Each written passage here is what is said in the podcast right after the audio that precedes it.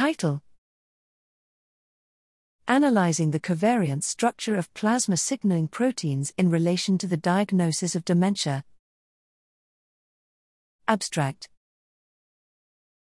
Numerous studies have shown that individuals with dementia have exhibited activation of inflammatory pathways in their brains. Typically, these studies use traditional and well established regression methods for data analysis. In this paper, a new approach is introduced that utilizes the analysis of the covariance structure using methods related to the principal component analysis PCA, theory. 11 biomarkers related to neuroinflammation were used to determine the association with the onset of dementia. Various demographic covariates were adjusted to account for possible confounding effects of the covariance structure. Three hypothesis testing methods were considered to discern differences between partial covariance matrices for comparing power and type I errors through simulation studies.